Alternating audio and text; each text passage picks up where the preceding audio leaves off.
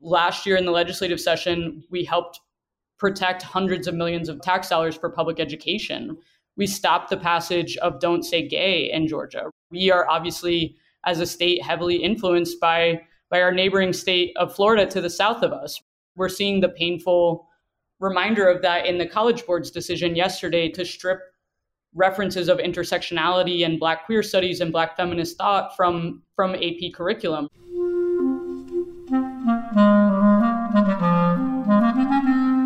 Hello, this is the Great Battlefield Podcast.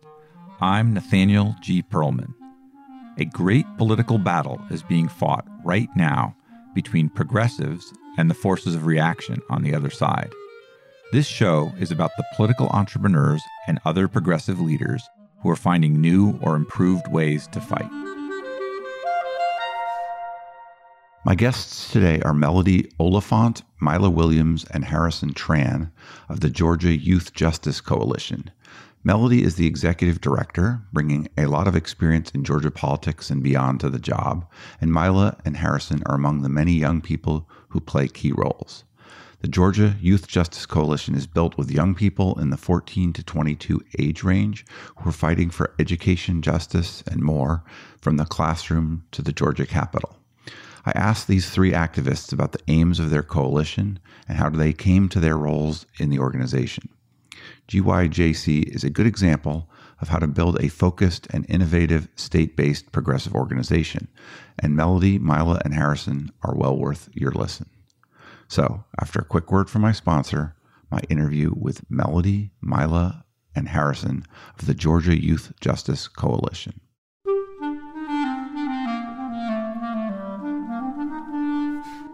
Check out the large, detailed, and high quality political data graphic posters from Timeplots. Our visual history of the American presidency, for example, lets you see the Clinton, Bush, Obama, and Trump presidencies in full context. Timeplots library includes visual histories of the United States House, the United States Senate, the Supreme Court, and the Democratic and Republican parties. Find them all at www.timeplots.com. Use the code BATTLEFIELD for a discount.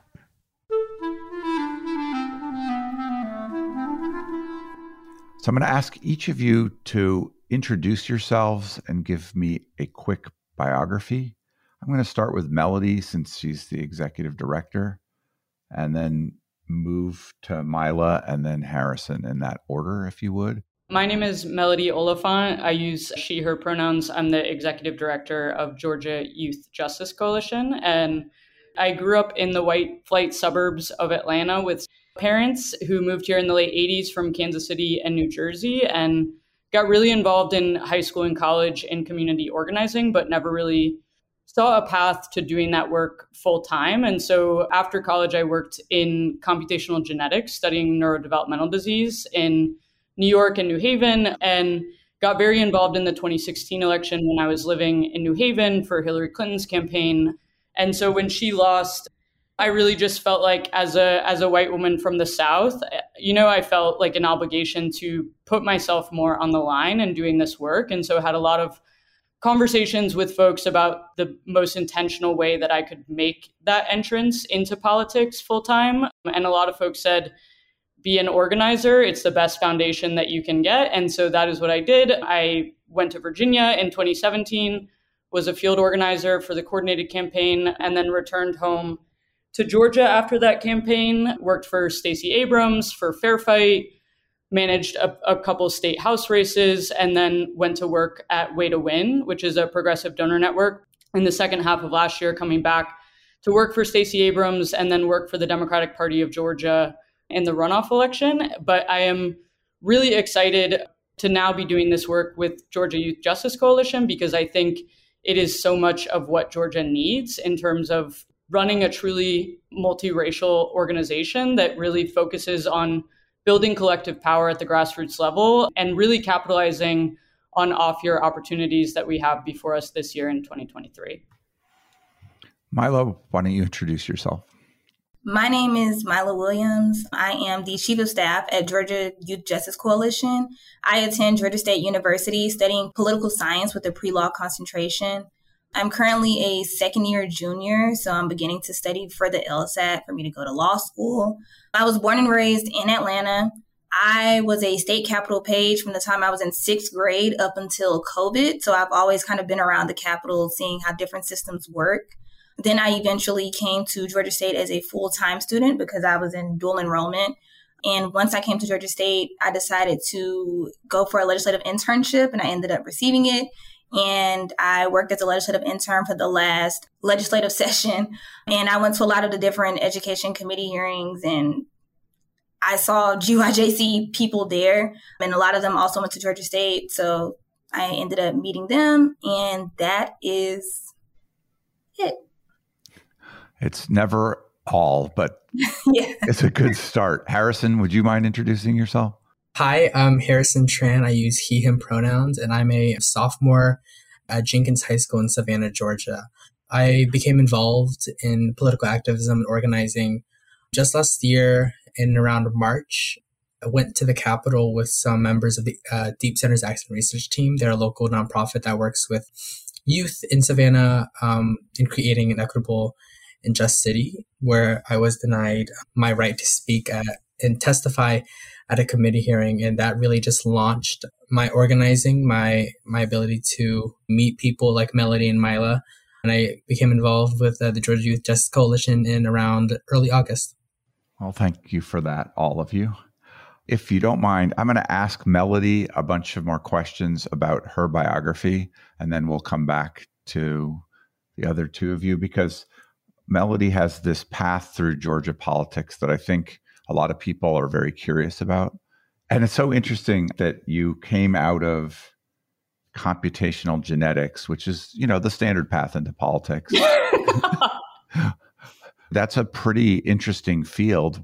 What was it that was pulling you out of something very STEM, very useful in its own way, moving science and I assume medicine forward, perhaps? What pulled you out of that world and into politics? Perhaps it, it sounds a little melodramatic, um, but a lot of the way that I, I saw my work in science was ultimately about how how I, as one person, could do the most structural good in like alleviating suffering. The more easygoing way to talk about the transition from science to politics is throughout both of those roles. I just spend a lot of time looking at spreadsheets. I think, in all sincerity, like when I was a, a college student, activism became such a such a huge piece of my life as an undergrad and it really is true and i was i was having this conversation with another student leader in georgia youth justice coalition julian the other day just about the the ways that people's paths are shaped um, after school in terms of what kinds of careers they think are possible for them. I, as a student, didn't I didn't know anyone who did that work full time. Right? I of course had friends and classmates who were really involved and and in fact one of my classmates Evan Weber went on to to found Sunrise you know was really surrounded by that kind of activism but I didn't see the path before me and so I think that's a lot of what Georgia Youth Justice Coalition is is working to do is to to help young people and to help students like see a path into politics for them, but also to be there as a way for people to to come in and out of this work. And I think for me that was sort of how I envisioned myself, right? That I was working in in labs and working in research, but that I was always invested in community organizing as just sort of what felt like a civic duty to me, right? Like it was always sort of this passion of mine and something that I spent a lot of my free time doing. I was a high school student when Barack Obama first became president. Certainly growing up in the South made me deeply aware of the the legacy of white supremacy in our communities and things like that, but I I sort of felt like we were on a nonlinear path to progress when Trump got elected in 2016 after an election that I had had poured so much of my time and energy into, I really just felt like even my work in science was at that time when Trump was first elected, the science community too felt like a lot of our work was in jeopardy because of conversations around funding and just an overtly anti-science narrative and things like that. So, okay. So, how do you land as call time manager for Stacey Abrams? Because I'm asking that because, like, she is such the focus of political change in Georgia. How do you end up in that role? Because you get to know someone with call time. You you definitely do. On that front, I will say, you know, something that many people don't know is that Stacey Abrams is a deeply introverted person, which doesn't always come across. I'm glad to hear that because I am too, and I appreciate people who who have that makeup. Yeah. I moved back to my home state and really lobbied my own campaign to get on Stacey's campaign and so came in as a finance assistant before the primary was promoted to call time manager. And so a lot of it was ultimately about you know the the people i knew who could put in a good word for me and things like that. And what did you learn about her from doing that? I think what i most learned is just her kindness her her quick wit how brilliant she is. I can remember one of the first times that we worked together and i was so nervous right? This is five six years ago now. And so she she didn't have the kind of presence that she obviously has now, but I was I was visibly nervous. Um, and she again is a very introverted person, and we were sitting on this couch about to record a video for a house party program, and she finally just reached over and gave me a huge hug, and she was like. I need you to be less nervous. um, and, you know, and it, it made me laugh and just like broke the ice. And she is just somebody who really deeply cares about people in an intimate way. Myla, does Stacey being a lawyer and having this presence, did that have anything to do with your choices on the path that you're on?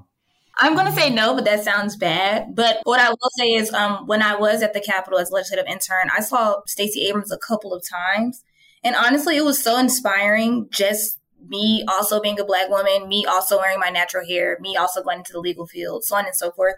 To actually see someone of her prestige who resembles me honestly motivates me to keep going and keep pushing. So I will say that in a way, she has influenced me to continue on to become a lawyer, but also she's making me look at politics and possibly getting involved in that when I get older as well. Yeah, role models are important. Harrison, what's your take on the almost governor of the state of Georgia? For many people, she serves as a role model, but me specifically, seeing the work that she's done in in trying to make change in our communities that are so typically underrepresented is moving to me because I understand that there's a place in politics where I can be, where I will be heard. Yeah, that's well said. Melody, you have a bunch of different Georgia jobs that you've mentioned Fair Fight Action and One Georgia and Democratic Party of Georgia before this one. Can you kind of summarize what's going on in Georgia that maybe people don't know? What have you seen there that isn't in the press that maybe people would be surprised by? What I will say is that that we have a really deep bench and we have a lot of deep opportunity and that there are a lot of change makers here in Georgia, right? Like Stacey Abrams, there are so many of us who are so personally and and professionally grateful for her like decades of service to our state.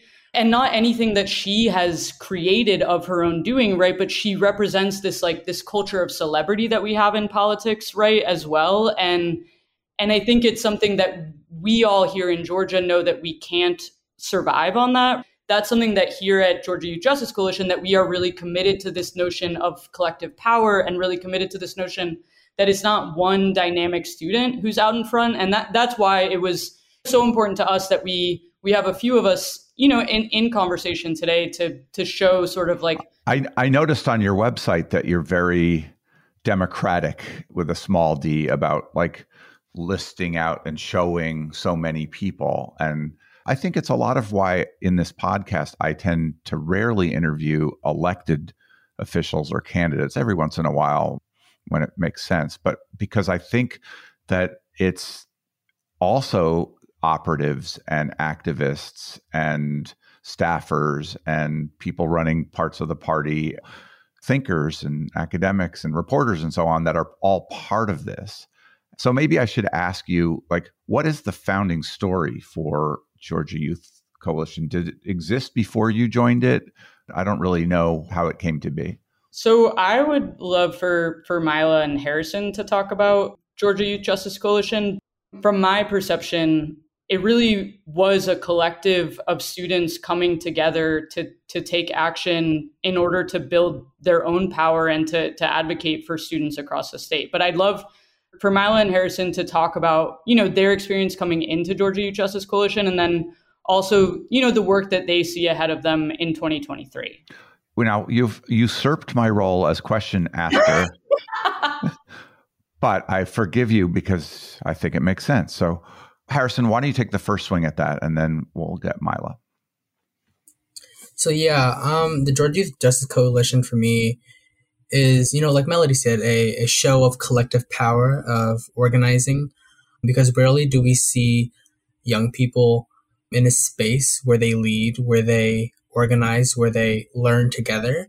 Because often we see, you know, these big parties like the Democratic Party where you have older politicians as opposed to, you know, younger people who may not have that experience. So for me, the Georgia Youth Justice Coalition offers that space to learn from one another. Myla? Yeah, so I guess just piggybacking off of what everyone else said, collectivism, I think, is something that we thrive off of.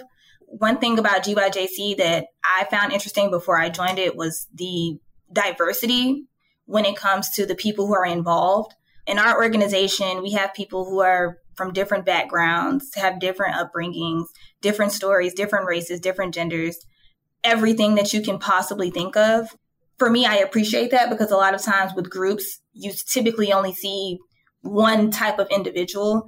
But what we do is take our differences and come together as one and make those differences our strengths, which is why I feel like we're able to go to the Capitol and talk about different bills that are being passed because we have so many different perspectives to thrive off of. And I also appreciate like our grassroots aspect. So there are so many people, it may be your first year being working in organizing work. I'm two years in now with GYJC. And I can honestly say that having people who have done it for one year, two years, three years, one week, one month helps in like the development of people who are 16. So like I'm 20 and there are some people who are 21 and 22. But I think that us being able to connect with people who are younger than us and teaching them how to even be able to go up to their principal or their counselor and go to their school board meetings is something that I feel like strengthens our organization. Myla, if you're going to sort of sell a fellow student on participating in this, how would you describe, beyond what's already been said, what is the mission of this organization and what exactly does a member do? Our mission is to give members of the youth a voice. So, from my personal experience and experiences of others, especially if you're 14, 15, 16, you're in school, typically if you go to an adult and you give your honest feedback on something or you ask a question, typically you're turned away or you're told that, well, this is how it is how it is because that's just how it is. GYJC gives you a platform as well as the tools for you to be able to articulate your thoughts to people who can actually evoke change in your community. I'll use the Capitol for an example. So, in our organization, we do not just send 16 year olds to the Capitol and say, go to a committee meeting, and that's it. In this program, you have the opportunity to learn about professionalism, how to be on podcasts, how to deal with media outlets, and so on and so forth. And those are skills that the average student in public schools or in schools in general do not receive. But by the time you get to college or by the time you emerge into the, the real world, it's expected of you to learn those things. And so what GYJC does is kind of give you those tools for you to be able to be successful beyond like academic enrichment. Harrison, do you think that jibes with your view of the organization or what do you think it's there for? I really do agree with what Myla said. Personally, I'm still in high school. I'm 15. I'm a sophomore. I've had experiences where teachers wouldn't necessarily take feedback.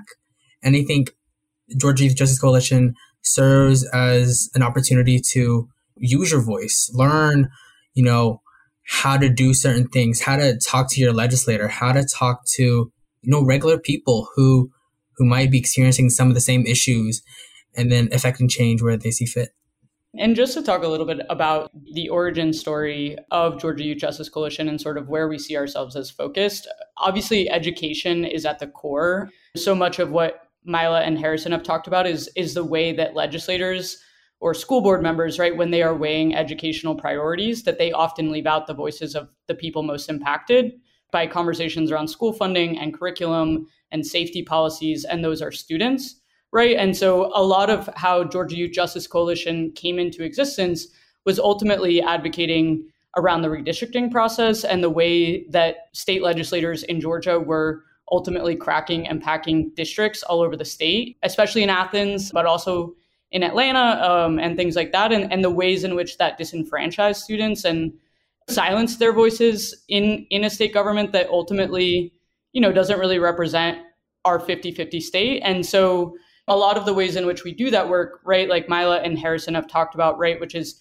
training students and empowering them with the, the skills and the tools that they need to to advocate for themselves in their own communities on their campuses and at the capitol and at the ballot box so how do you end up as executive director what was it before you came in, if it was something, and how did you get this role? When I was working on on on state house races in 2020, I came to know a lot of the the students and, and young people who are ultimately now involved with Georgia Youth Justice Coalition, and they were really passionate about those down ballot races. And obviously, in a state like Georgia, where we we we have a ways to go in our infrastructure, there were lots of opportunities for high school and college students to to really play an instrumental role in those campaigns.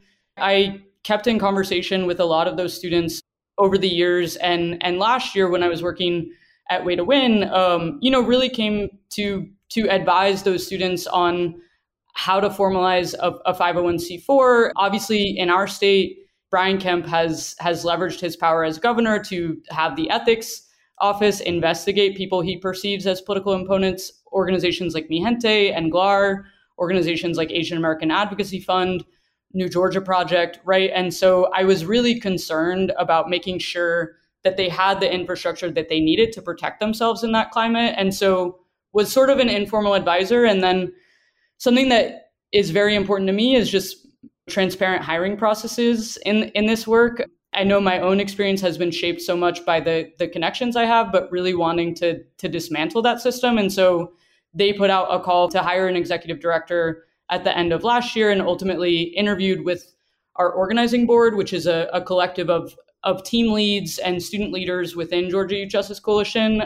And, and was lucky enough to, to be offered the job and so was excited to say yes and you know have really enjoyed every minute of working with these students myla how is this organization funded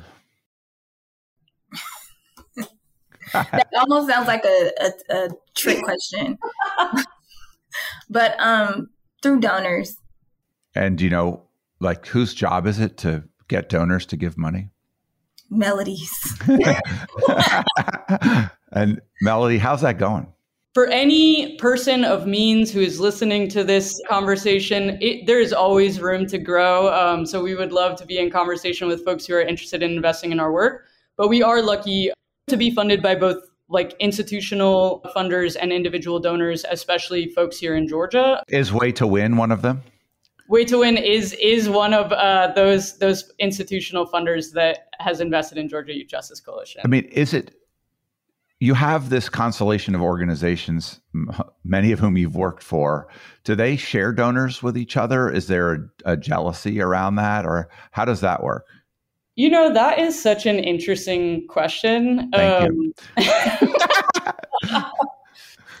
I really credit Way to Way to Win with with shaping a lot of my thinking about fundraising and really coming to see that work as donor organizing. Right, I think so many folks who you've been in conversation with on this podcast have talked about that everything in this work is ultimately organizing, right? It's all about building relationships and then making hard asks of those relationships and things like that.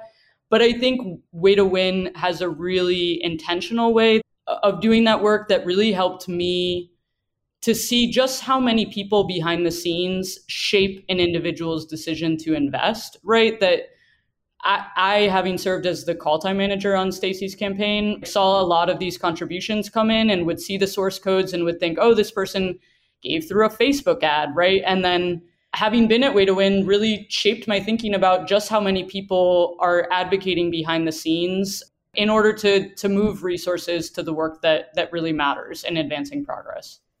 Harrison, what does this make you think about a career for you? You're so young to be politically involved, to have a title with a youth organization.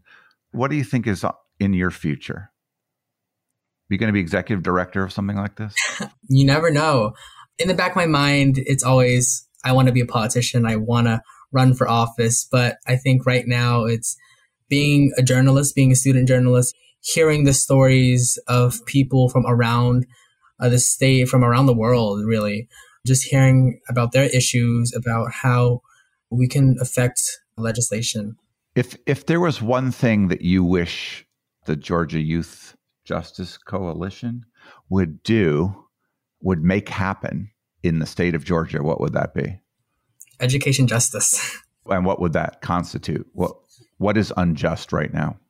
You know, when we look at how our schools are funded, we're working off of, uh, I believe, in 1985 uh, funding formula.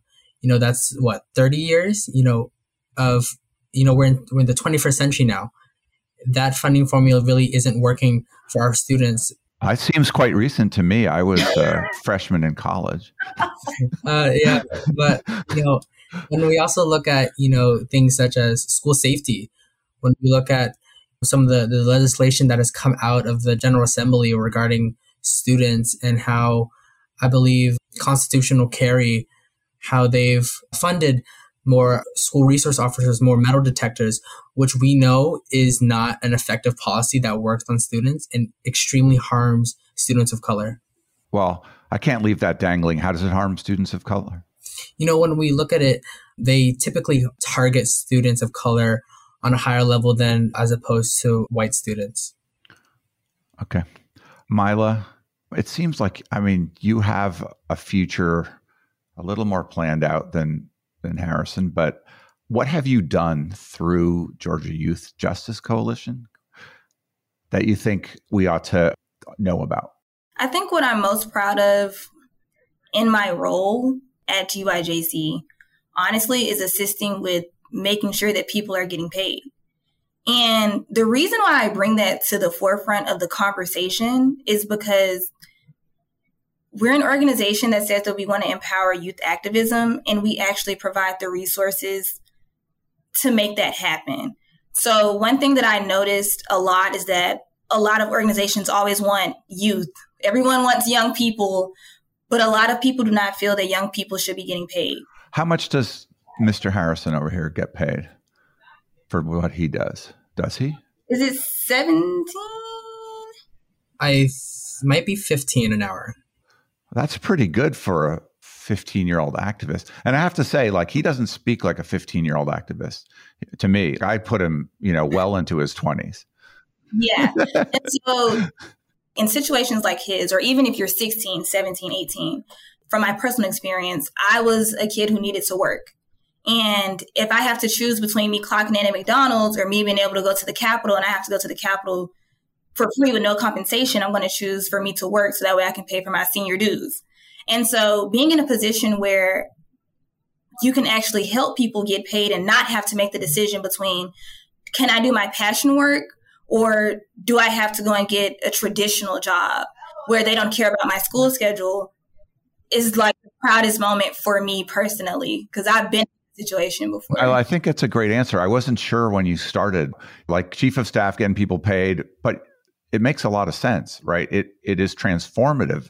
It sounds like for people to have that opportunity, and I, I'm kind of kind of wowed that you're able to do that. I mean, that sounds like both, you know, having people who who finding people who want to do it, connecting them with you know finding people who can find the funds to do it that's the whole puzzle i, I guess is it, is it hard melody I'll I'll take that question in a specific direction, which is to say, to borrow a phrase from Molly Fleming, we should do hard things. Hard things are hard, but we should do them, right? And I think for us, what is hard, not hard, but but requires intentional and deliberate work and, and doesn't always show up in in progressive and democratic spaces are the resources to go out and find folks who are not already seeking us out, right? And exactly what Myla is talking about that so often when you look at young people who have the capacity to sort of like raise their voices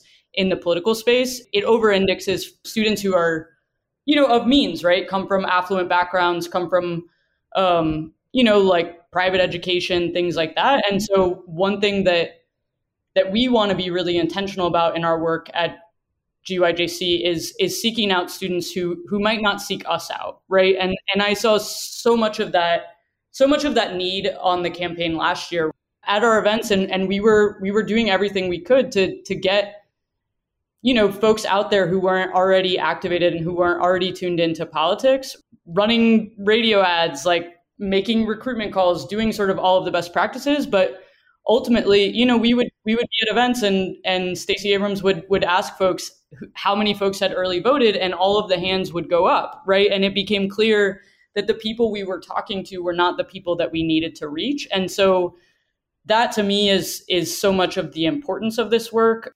You mentioned melody that there's a pattern of the governor's organs in the state going after progressive organizations has anything like that happened to this organization at this point I will say that the the governor has not intentionally and deliberately come after Georgia Youth Justice Coalition, but what has happened is, you know, last year student organizers within GYJC spent a lot of time focused on on reversing book bans in Georgia and were able to reverse nearly every single book ban in the state. Nice. Thank you. It's incredible. It's it feels like a 18th century thing going around. Yeah. Absolutely. And in our state, all of those book bans came from from one county, Forsyth County, which is the most affluent county in the state, and a, a county with a real history of, of deep white supremacy. What has happened, you know, with with Georgia Youth Justice Coalition is as students have lifted their voices at school board meetings and in the Capitol, is that our students have received death threats, right? Our students have been harassed by parents, by community members to the point that that we have had to take that really seriously and and that that has become one of the the areas that I am really interested to tackle in making sure that we have the right systems and, and operations set up to to protect students and make students feel safe even as they are advocating for themselves. Is there a Republican counterpart to this organization? Is there a conservative youth they wouldn't probably call themselves Injustice Coalition, but like, is there something on the other side that young conservative kids go to or young people? Not to my knowledge. Mm. no. no. Not yet, I'll say, but not yeah. to my knowledge, no. Why is it necessary to have so many different organizations that target different groups of people in the state? There's Asian organizations and African American organizations and youth organizations and senior organizations and environmental organizations and you just could keep going. Does it make sense the way we have set this up in Georgia and elsewhere? What is evident in that is that people at the end of the day are really seeking community, right? Like they are seeking a political home, they are seeking a place to build community. And I hear that so much from students within GYJC. I ask students all the time um, when we meet, what got you involved in GYJC and what would you say your peers really care about and not speaking in the language of policy, right? And saying things like affordable housing, but really just tell me what it is that that you and your friends talk about. And a lot of students talk about like especially on on large college campuses like really wanting to find community, right? And wanting to have that that group of folks with like shared values that they can even just socialize with, right? And like build relationships with. And so I think that's where a lot of a lot of the different groups come from, right? Is is what community in your life feels like the most powerful force. I think what is ultimately really inspiring about Georgia Youth Justice Coalition is is exactly what Myla shared earlier, right? And just how diverse it is and and really how multiracial this work is. And I think for a state like Georgia and for a city like Atlanta, when folks talk about things being multiracial, it often means black and white, right? But we are a state that has a massive population of Asian Americans and Latinos that is growing at an incredibly rapid rate, right? And we are home to Gwinnett County, one of the most diverse counties, certainly in the South, but arguably in the country. You know, that is something that is really important to us is ultimately having a, a, community where people all have something in common, right? And can can connect with each other by being young Georgians and being students, but also integrates like layers of difference that ultimately make us all better organizers, better people, you know, better Georgians. There are some folks whose concern is about the polarization that has gotten worse and worse in this country over the last while. And they might find some concern about progressives all hanging out together and kind of being in opposition to the other side. Do you guys make any efforts to reach across to the people who don't necessarily hold or haven't thought much about where they land on the political spectrum? Or do you mostly focus on working with your own political sort? So I'll I'll share first, and then Myla and Harrison should definitely check me if they disagree. I think what's been really interesting in talking with students within Georgia Youth Justice Coalition is that many times when when students learn about Georgia Youth Justice Coalition or get involved, it is not that they are seeking out an overtly partisan community, right? They are really seeking out a values aligned community and often in many ways like resistant to the labels of of democrat or progressive or might identify with a few of those labels right and not not see that kind of element of of their identity as as important i think about this a lot with the county party structure. For folks who live in in rural counties and things like that i think seeking out a county democratic party can be about that same thing right? It's seeking that values alignment but with an identity that maybe feels more natural at a later point in your life. Whereas I think for for so many young people and young Georgians, the common bond is is much more values driven just on its face rather than standing behind a, a, label of one sort or another. What do you guys think, uh, Myla? Everything that Melody said is absolutely correct. To your question specifically, last summer, Alex Ames and I, who's the community coordinator in GYJC, went to the shift convening which is where basically people from different organizations who do work that's similar to ours all come together for a weekend and network and so on and so forth. And the entire point of that convening was to talk about reaching out and building relationships or being willing to build relationships with other organizations who may not have the same beliefs as ours and making our space welcoming to people who do not share the same values or even if we can just inform people of why we feel how we feel, but being open to actually having those uncomfortable conversations. And so the entire theme that weekend was get comfortable with being uncomfortable. And then ironically enough, always look to wonder, which means if someone says something that you disagree with, or if, someone values something that you may not, look to wonder and don't look at them in disgust. And so we kind of took those values this summer from that convening and included that in like our curriculum. And as we vetted new people, new hires and stuff, we kind of told them, hey, everyone is not going to have the same values as you. I'm sure that some of us may not have the same values when it comes to everything, but it's important to be able to be in a space with those who do not have the same values as you and still be able to articulate your point. I'm really happy to hear that because one of the the knocks, and often an unfair knock, but the knocks on young progressives is that they are inflexible and not open to other opinions, and they will cancel you or whatever if you stray from the party line. And I'm glad to hear that that is true because there's a lot of kinds of diversity, including diversity of thought. And it's not clear that any of us is for sure right about everything. Harrison, what's your take on this question? Being a part of GYJC, you know, like I like Myla and Melody said, we're not all going to have, you know, the same ideas or ways to approach a certain issue. But I think being a part of a community that is understanding and comfortable with being uncomfortable is the way to, you know, progress in understanding some of the many issues that we have in our communities when you have an organization that's trying to hear the voices of a large number of participants, members, what do you call people? It's sometimes hard to figure out a decision making structure. How do you decide what to do uh, if there are, you know, various voices saying various things? What's your answer to that?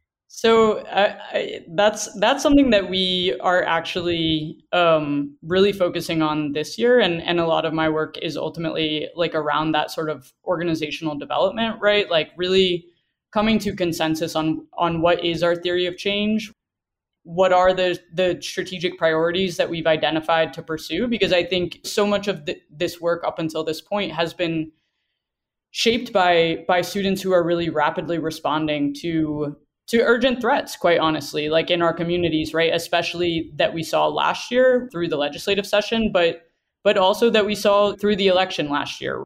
Urgent threats like reelecting governor kemp which unfortunately is is a battle that we lost right? But urgent threats like Herschel Walker becoming our United United States Senator. That is a space where where we are really excited to dig in. We really do believe in this this collective power and believe in the expertise of the the students within GYJC, right? And so when it comes to things like our legislative priorities, we have a legislative team that really sets out in in a deliberate way to to come up with those priorities and but also to invite feedback from within the organization and really throughout that's one example of, of how GYJC functions. We also have different bodies of work, Student Power Hub, our campus mobilization teams, and our narrative work that sort of cuts across all of that. But it is really, really intentional about setting communication expectations to give people an opportunity to weigh in on shaping the work. And I think ultimately what a lot of this year is about for us as we're continuing to, to move forward on like a lot of that urgent work is also taking time to sort of like step back and and do that organizational development work as well. Often when donors or other partners look at an organization like this, they will ask you about impact. Like how do you know that what you're doing is having impact? What kind of impact? How do you measure this? When you get those kind of questions, what are the answers? The answers are are really easy on that front. We've talked about the work to reverse book bans in our state, which matters a great deal, not just for, for the students living in that county, but ultimately for the, the narrative ecosystem in our state, given the history of that county. Last year in the legislative session, we helped protect hundreds of millions of tax dollars for public education. We stopped the passage of Don't Say Gay in Georgia. We are obviously, as a state, heavily influenced by, by our neighboring state of Florida to the south of us. We're seeing the painful reminder of that in the College Board's decision yesterday to strip references of intersectionality and Black queer studies and Black feminist thought from from AP curriculum. Georgia Youth Justice Coalition last year we also we secured on-campus early voting sites, and here in Georgia we have three weeks of early in-person voting. Being able to provide students that opportunity to vote early in person on their campuses is really transformative. The last piece I'll say, because the wins are just they stack up at GYJC. GYJC really led the largest youth led voter organizing effort in the state last year. And I can say that with confidence, both as an outside observer, as Georgia Youth Justice Coalition's work on the campaign side. And I think a lot of that power ultimately comes from the fact that it that it is student leaders like driving this work, right? It's not older folks trying to sort of inspire student activism. It's really student led. And I think a lot of times folks come to me, you know, to our conversation earlier about funding. I am certainly not the only person within Georgia Youth Justice Coalition who who talks to funders, and I think sometimes people think that there is certain work that is off limits for students or that students aren't capable of doing, right? But even before I entered the equation, right, they've been running a payroll, filing their paperwork with the IRS, getting grants from organizations building organizing programs, doing all of this work all on their own. Very inspiring. I would like each of you to to come up with a question that I should have asked you and then answer it.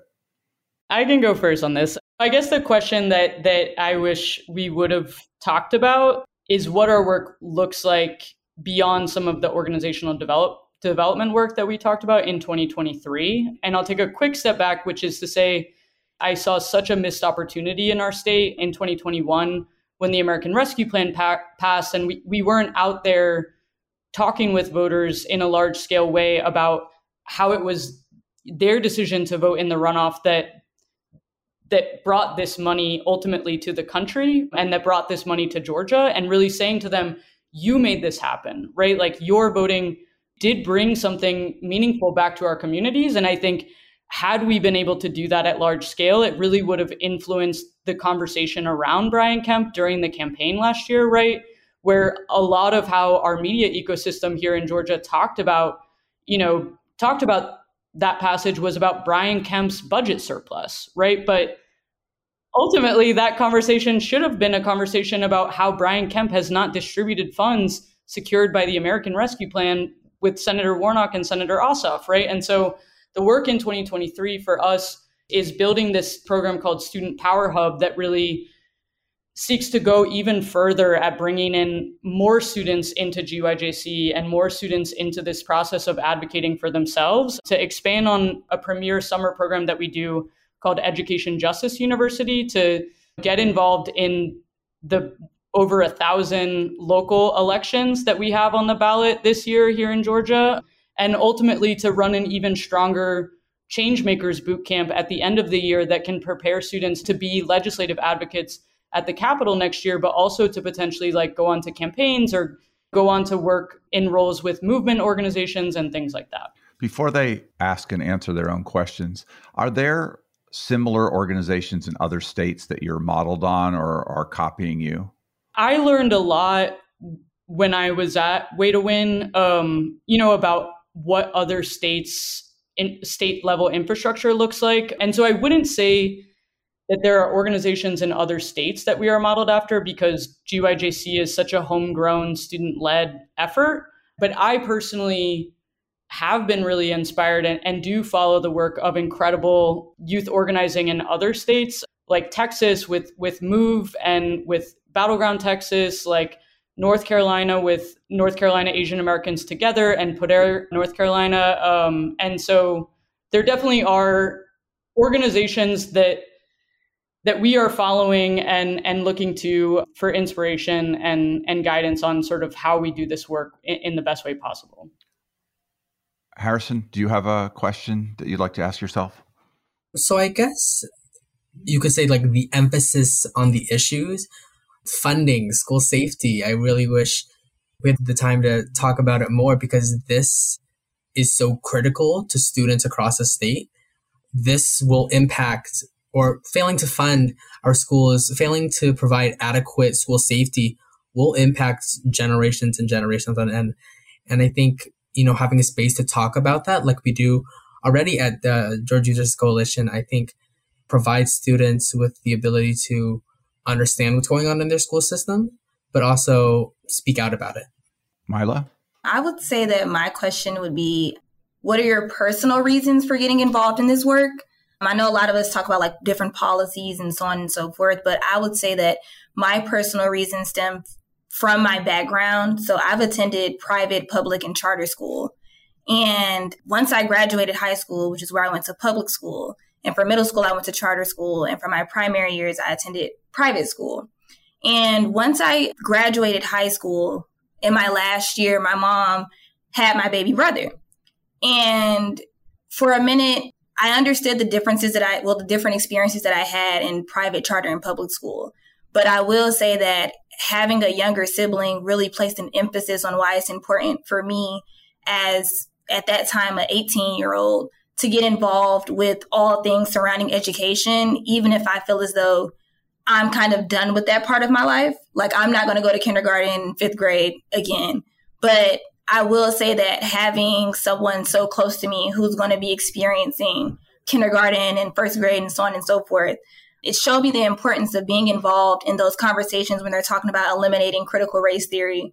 When I know that I have a young African American baby brother who's going to need to know about critical race theory as he's growing up in the state of Georgia, my work with GYJC and my work with the education movement in Georgia in general is bigger for me than policies and talking to different politicians or even receiving experience in the field of law.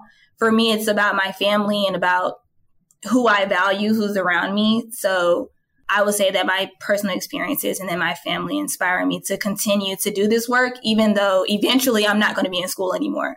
But I do see how we really do impact how the future generations will be able to come in and learn in the state of Georgia. Thank you. Um, my 13 year old is texting me. I have to take her to her dance class. Um, so, is there anything else any of you would like to say? No. I think you should get to that dance class. Yeah. okay. Well, you guys are great. I appreciate it.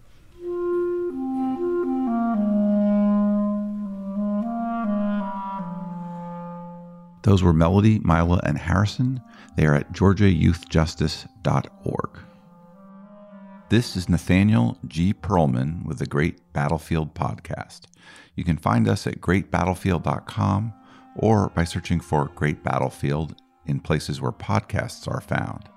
The Great Battlefield is now part of the Democracy Group Podcast Network. Visit democracygroup.org to learn more about other podcasts that cover democracy and civic engagement.